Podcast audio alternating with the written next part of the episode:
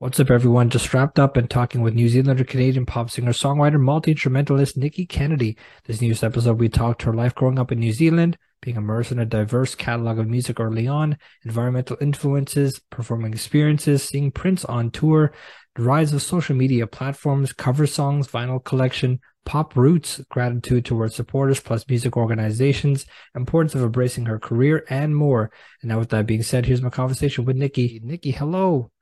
Hello, thank you so much for having me. Thank you for coming on the show today. It's you know, it's a really cool thing to have somebody like your stature, because you have a lot of, I guess, musical abilities, to say the least. And it's what really drew me to you was, like, I was watching this video of Sarah Bareilles doing "She Used to Be Mine." And then I came across your TikTok cover of "She Used to Be Mine," and I said, "This girl is unbelievable." You know, it's hard. It's hard to really pay homage to a song that's such, I guess, a song that speaks so much volume, and a lot of that is with, obviously, you know, The Waitress, the musical. But what's interesting mostly is you have a lot of, I guess, musical genres that you categorize yourself in, and that's the thing. You know, like I've always when I have artists on, I've always said that, you know, I really want to know what their genre actually is, because when people say that they're country, blues, jazz, or pop, alternative, and then I kind of question myself, says, what are they actually? Because I don't know what to label them in the appropriate category. So let's start there. I mean, where do you put yourself in the genre spectrum?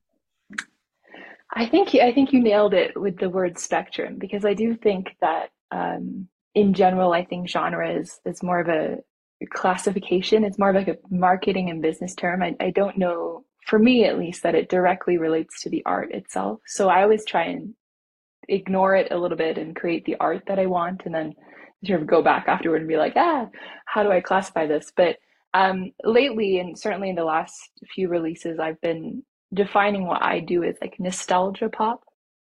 And for me, it's more about the essence of creating that feeling, as opposed to maybe the conventions that popular music have in itself. So for me, that's going back to the music that was popular when I was growing up.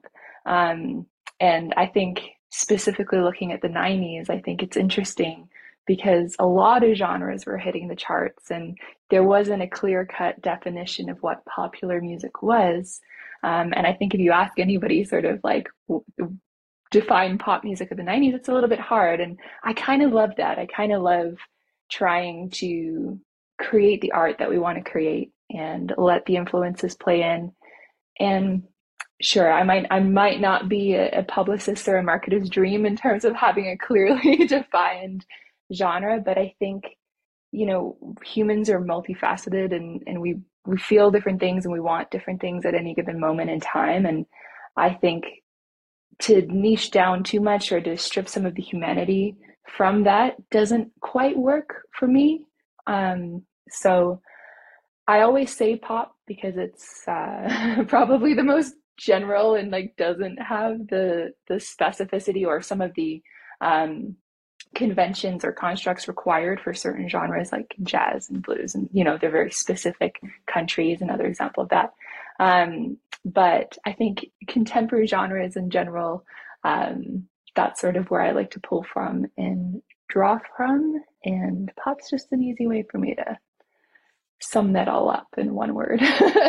Also, like, just clicking the button on the classification for sure. Certainly. And you feel like while doing some research on what you kind of aim your music towards, is it seems interesting that you are very immersed in the environmental aspect of feeling your music, I guess, is the best word to use, because you know, a lot of the artists that I could chat with on this podcast, and I have chatted with, a lot of it has been, you know, just recently had Hannah Blaylock on, and she's originally from Alaska, and she basically said that she was really immersed in the vast terrains of the wildlife, and being like in the mountainsides of things, and really immersing herself in the nature. And do you feel like with your music, does that ever come about in your music when you're really creating things? Yeah, it's interesting that you say that. Alaska is so cool too. I've never been, but it's on my bucket list.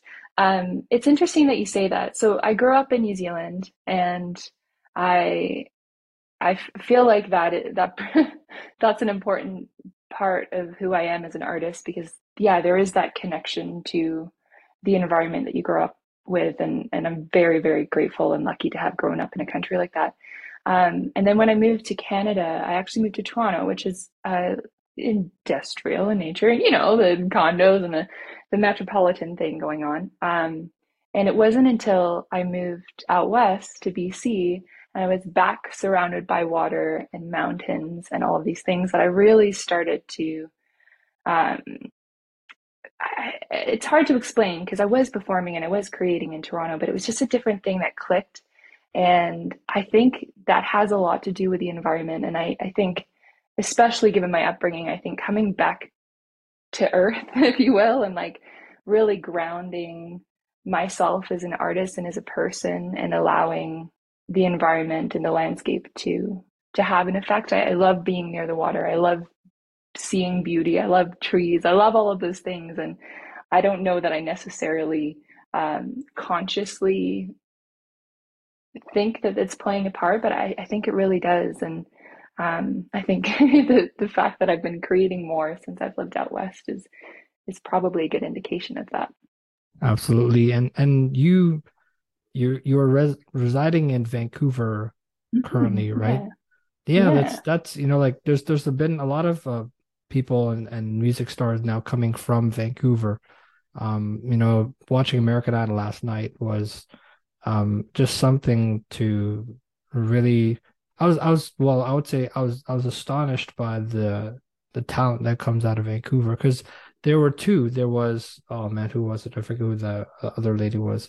But there was Tyson Venegas, who's just an absolute like Billy Joel type artist. Incredible. And then, you know, there's this other artist, I think it was last night. I wasn't sure what her name was, but she was from Vancouver. And it's you know, those things like that, you know, there are superstars like Lauren Spencer Smith, who was from Vancouver, and now she's global stardom, right? And that's the thing. I feel like there are a lot of Canadian stars that are young that people don't know about, and then they kind of like gradually work their way up in different, I guess, playing out in different areas, and then busking in different areas, and then someone sees them, and then they kind of refer to another person, and another person gets them, and then somehow they get into a managing type thing, and then the whole thing unfurls. I mean, what's your aspect on that kind of realm, I guess? I think like it's also interesting how social media is sort of playing into that now too. And like speaking of Lauren, obviously incredibly talented, and certainly had a lot going for her even before American Idol, but I think also the combination of that with her TikTok presence and the fan base that she was able to generate there, like that I think also changed the game. And I think that's something, it's certainly something that I'm finding hard to adjust to. It's not natural for me at all. I'm trying, but I think that's kind of a cool development in technology and in the way that we connect with others and community. And suddenly it doesn't really matter where you are. You don't have to be in LA or Nashville or New York to be able to connect with people and build a community that really cares about what you have to say as an artist and then the music that you're making. And like even the fact that you said you saw the She Used to Be Mine like clip on TikTok, like that's mind blowing to me. That's so cool. Like I just, that's, you know, maybe we wouldn't have connected otherwise. Like, it's a really neat thing. And I think it'll change the face of not only how we find artists that we fall in love with, but also how people create content as well, and how that line between content and art starts to blur and merge. And, you know, there's always going to be pros and cons to everything, but I think it's a really cool thing that's obviously never happened before. So I'm excited to kind of see how it plays out. Absolutely. And so how does that kind of connect in your musical household? Because honestly, you're very clear on your music being early on, it was disco, it was to R&B, Motown, and then pop music eventually. Mm-hmm. Where did that kind of come into play when it comes to your childhood, I guess? I was so lucky and so fortunate to grow up in a household where my parents just loved music. And so it was always playing. And I just always had such positive connections to it because, you know, when my dad would put on disco music, we would like dance around the living room. And that was a beautiful thing for me as a small child. And then on the flip side of that, you know, my mom would put on Whitney or Celine or Mariah in the car, and I would be wailing along to like the big, sad, emotional ballads as if I could feel all of those things at 6, you know. And I think like having access to just great music, and music that regardless of whether it was a big ballad or an upbeat disco R&B number, made me feel good. And I think that's something that I've been chasing ever since. And I knew really early on that I wanted to make music and perform and have that be my life. That's never really been something that's ever changed. But certainly in recent years, it's funny to kind of go back to those roots and be like, oh, like, why did I get into this? And how can I recreate that feeling both for myself and then hopefully for other people too? And it's a neat thing to sort of have some distance and go back and be like, oh, like, how did that make me feel? And why did it make me feel that way? And for me, music has like been the one thing in my life that's always just been the best thing ever. Like, I just love it so much. And it's always, whether I want to dance or cry, that is like my go-to. So yeah, now it's an interesting thing to come full circle and sort of be like, how can I do that for other people? How can I make that happen? Absolutely. And with the artists that you were mentioning with your musical inspirations, was there a favorite song that you would choose from any of those artists? What would it be? Ooh, that's tough. You know, that's so tough. But I think honestly, one song's hard. Okay, I'm gonna sort of not answer the question, but add to the question. I think one artist that probably is the reason that I started singing is Celine Dion. And I think if I had to pick a song, the song that sort of come up and been a constant for me in different ways over the years has been The Power of Love. But I think I just kind of want to add on to that the Bodyguard soundtrack, Whitney Houston, is still fundamentally like something that I really, really hold on to and love and go to for all sorts of inspiration, but namely vocal inspiration, because I don't know that there's a better female vocal to have existed. And I know that's probably a fairly controversial statement, but Whitney is definitely probably my number one up there with Celine. So. Absolutely. I knew exactly what song you were going to choose from Celine, because I know you've covered that song, and you know, that's the really cool thing. You know, I think people like Whitney and people like Celine, they are just a generational talent that just cannot be matched. Mm-hmm.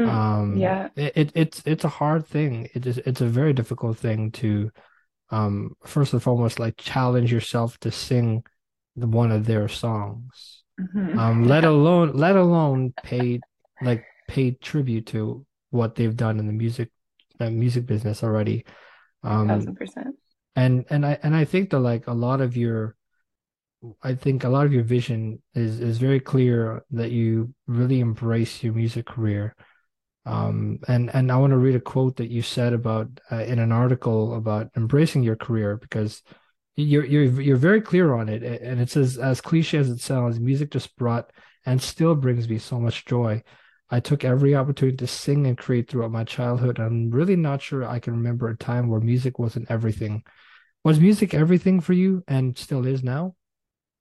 Yeah. And I mean that from the bottom of my heart. Once I found it, once it was something that was tangible for me,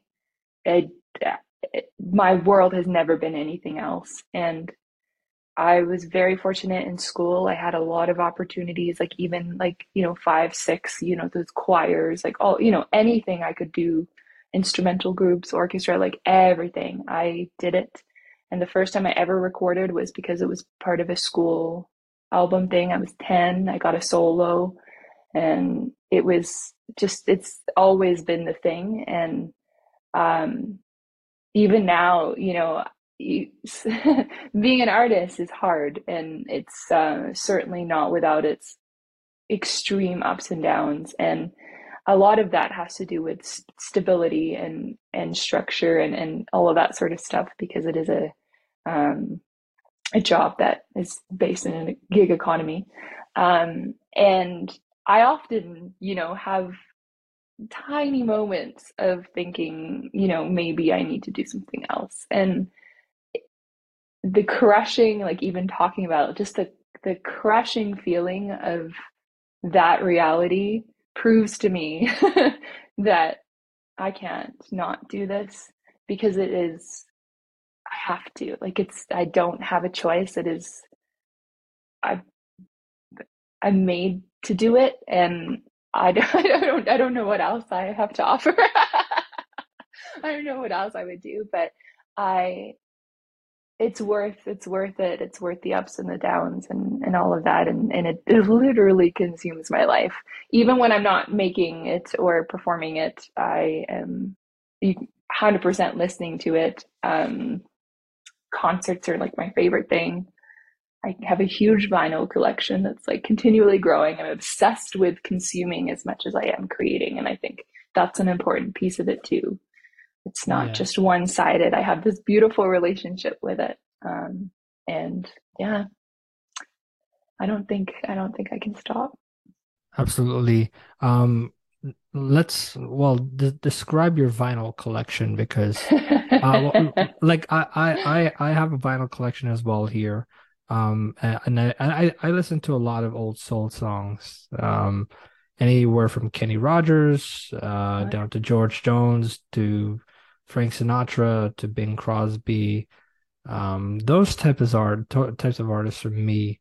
I do have Lionel. I do have Lionel Richie. Lionel Richie is one of my all-time favorites. Nice. I definitely have a Lionel record. I can't remember which one right now, but I definitely have one.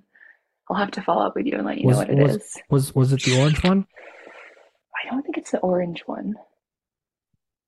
Oh gosh, I can't remember. This also speaks to the size of my collection. Also, how I acquired it makes it a little bit more. Is it the one with hello on it? I think it is the one with hello on it. Yeah. Ah, okay. Probably overdue for a listen. Honestly, there is no problem with having a Lionel Richie vinyl, because Lionel is just the best, an absolute icon. And on American Idol, they don't call him Lionel. They call him Papa Richie. I've had contestants on from American Idol already, and I've asked every single person, and I says, is Lionel Richie Papa Richie? And they said, absolutely. He is 100% Papa Richie. This guy is just, he's basically a father figure to them. Oh, I love that. That's amazing. And so I think for you, you're very also appreciative for people who have supported you along the way. Mm-hmm. How much of that kind of support is important in your career? I think it always takes a village, and whether I think that can take a different shape and form at different stages of your career. And for me, I think I've had some incredible opportunities and I've had some incredible support, but I'm still very much at an emergent stage. And so that support doesn't always come up in the form of industry, but it certainly comes up in people. And I think that's a really, really special thing. And I'm lucky to have been supported by my family and my friends like that, obviously not the most conventional career choice, but I've always felt that support. And then certainly during the pandemic, I switched from performing live to performing online. And it afforded me this beautiful opportunity to meet people from all over the world and really connect with other music lovers and perform for them on a regular basis. And to have people who genuinely care about the music that you make and perform and want to see you succeed, that is the most incredible feeling in the world. And I don't think I'll ever take that for granted. And I don't want to ever take that for granted. And I think it's really, really, really important to keep those, I hate the word fan. It never feels honest for me, but to keep those listeners and those viewers front of mind always. And I'll always be really, really grateful for what came out of a couple of hard years was something really special and something beautiful. And now I have this lovely, awesome community from around the world that I get to sing for. Absolutely. And for certain, there's a lot of accomplishments you've already made in your young career. Selected as one of 28 participants in the 21 SoCan Foundation TD Incubator for Creative Entrepreneurship, semi-finalist in the 21 International Songwriting Competition, and the 2022 Unsigned Only Music Competition, longlisted for the 22 Faith Nolan Music Award, won a finalist award in the 21 Lennon Songwriting Contest. Proudest, there's just so much accomplishments you've already made. And obviously, you're very adamant on your appreciation for other organizations that have helped sort of launch other people's careers as well as yours. Yeah. Can I ask about the Music Counts and Music Yields type in your career? Because it seems like you're a very huge supporter and an appreciative person. Yeah. So I think one of the biggest things for me in general is I believe that music is a healer. I think it's medicine. I think it's magic. I think it's all of those beautiful things. And that's, obviously that comes from a place of how it makes me feel and how I've heard it makes others feel. And I just think that everybody should have access to it. And I think especially in the form of things like music education and music therapy, I just think access is so important. And I, in general, just don't agree that art should only be for those who can afford it. So I'm a huge supporter of those organizations for accessibility overall and the work that they do. And I have been able to contribute a little tiny bit over the years. And I think, when we can, as a society, prioritize arts in general, and of course, I'm a little bit biased and partial to music specifically. And we can ensure that the people that need it, whatever that looks like, whether it's education, whether it's therapy and healing, whether it's just the regular person, I think if we can prioritize access to it, then culturally as a society, I think we'll be better for it. Absolutely. And the funny thing about programs and those things, I feel like there's been a lot of programs that have been cut, recently. Yeah. Even like for instance, I think when I was in high school, it was I'm a performer myself, right? Like, mm-hmm. and so I was trying. They had this thing called a vocal music class, and the thing was I was excited to see if I had any opportunity to do that. The only thing was they didn't have it in my years there, and so as soon as I left, they brought it back. Which was unfortunate because I was really like excited to just try it out and see how it was. Yeah. But now like I feel like people are realizing that we can't like cut these things anymore because I feel like art is a dying thing now. It really is. And like the same thing with like, even though my love is for country music, I think that, you know, country music and whatever folk music, like Bob Dylan's music, it's a dying art.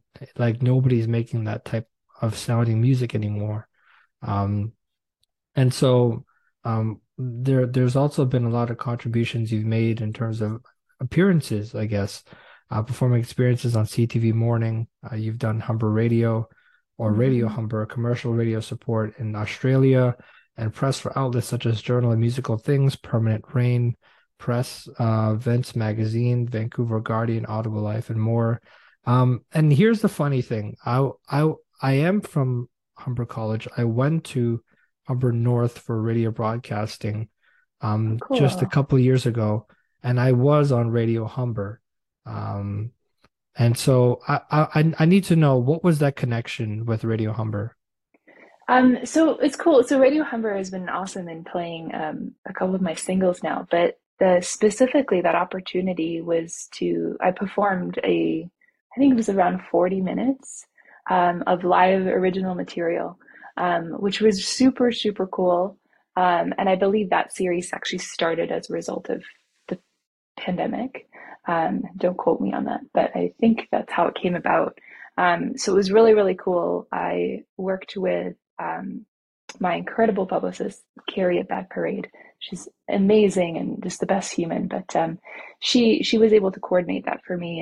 And it was a really neat opportunity to have that live sort of connection actually playing, even though I was promoting a new single. It was really neat to sort of strip everything back and have the opportunity to tell the stories behind the songs and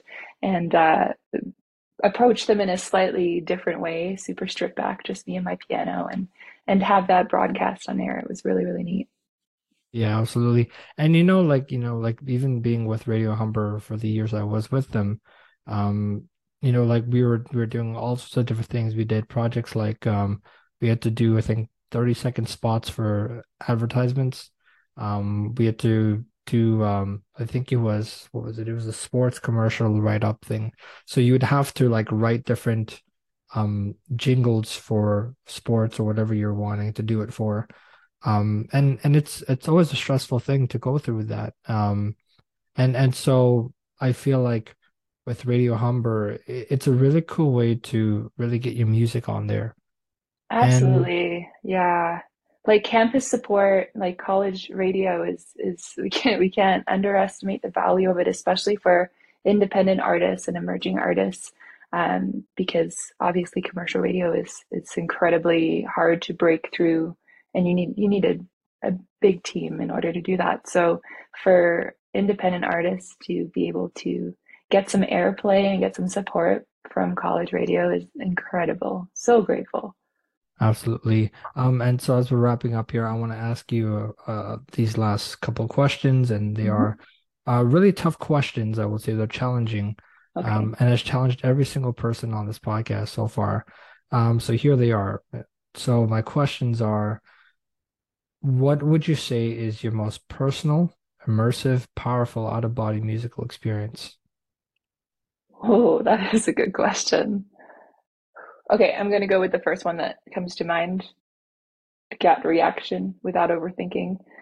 I was able to see Prince on his last tour. It was the Hit and Run tour where they announced the show the day before the tickets went on sale, and then the tickets went on sale the day before the show. I saw him actually only because of a friend of mine getting me a ticket. I wouldn't have had the opportunity otherwise. I saw him at 11 p.m. on a Tuesday night in Toronto at a 2,500 seat venue, which for an artist of that size is, you know, unreal to have that opportunity.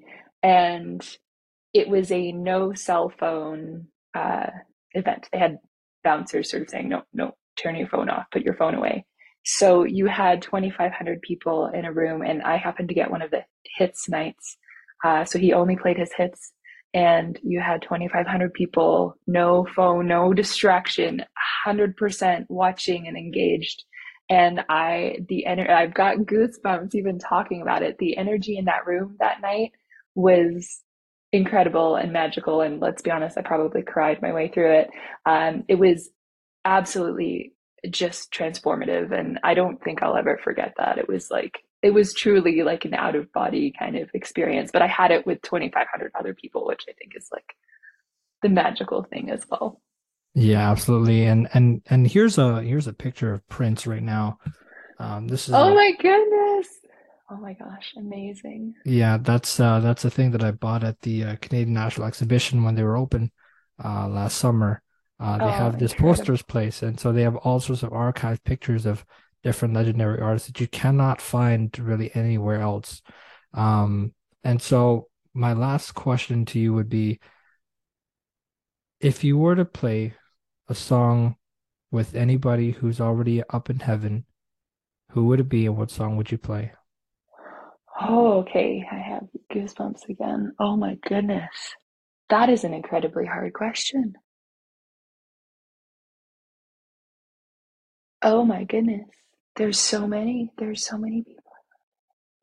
Okay, well, I feel like based on our earlier conversation, I can't not say Whitney.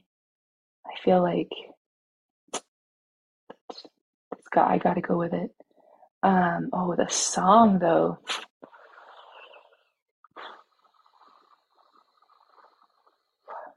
Oh, that's so hard. You're right. These are tricky questions. That's amazing. Let's say, just because, you know, duets always sort of come to mind, I guess, in these situations. Let's say When You Believe, which she originally did with Mariah. Let's say that. Okay. I can dig that for sure. Because then we could sing it together. I mean, okay. Listen, we're not judging. We're not judging answers. But yeah, I think that like obviously Whitney and Celine would be obvious like top of the list artists for sure. Yeah. I think like Michael would also be up there for me. You know, it would. Yeah, Michael would be definitely up there.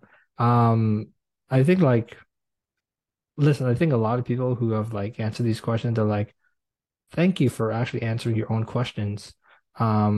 Because like I will answer them honestly and truthfully as well. If I were to play a song with anybody, it probably would be, oh boy, I think Kenny Rogers would be. Kenny Rogers would be my all-time one. What song would I play?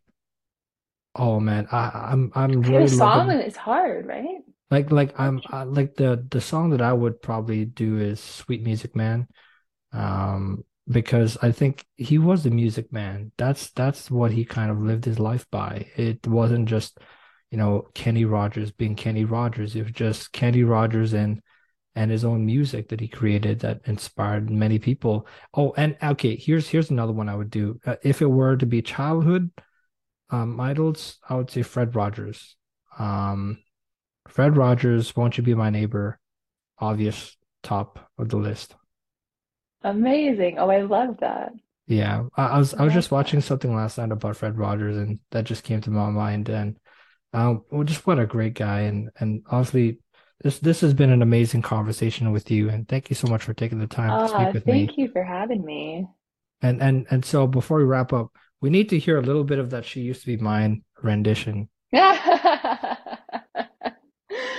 I don't know if you really want to hear it through my little pods here, but there is a full version on YouTube for everybody to check out. Yeah, and I've been very, very grateful for the love on that video and those clips, certainly, even on TikTok, which is amazing because I always think that I'm just talking to no one there. For sure.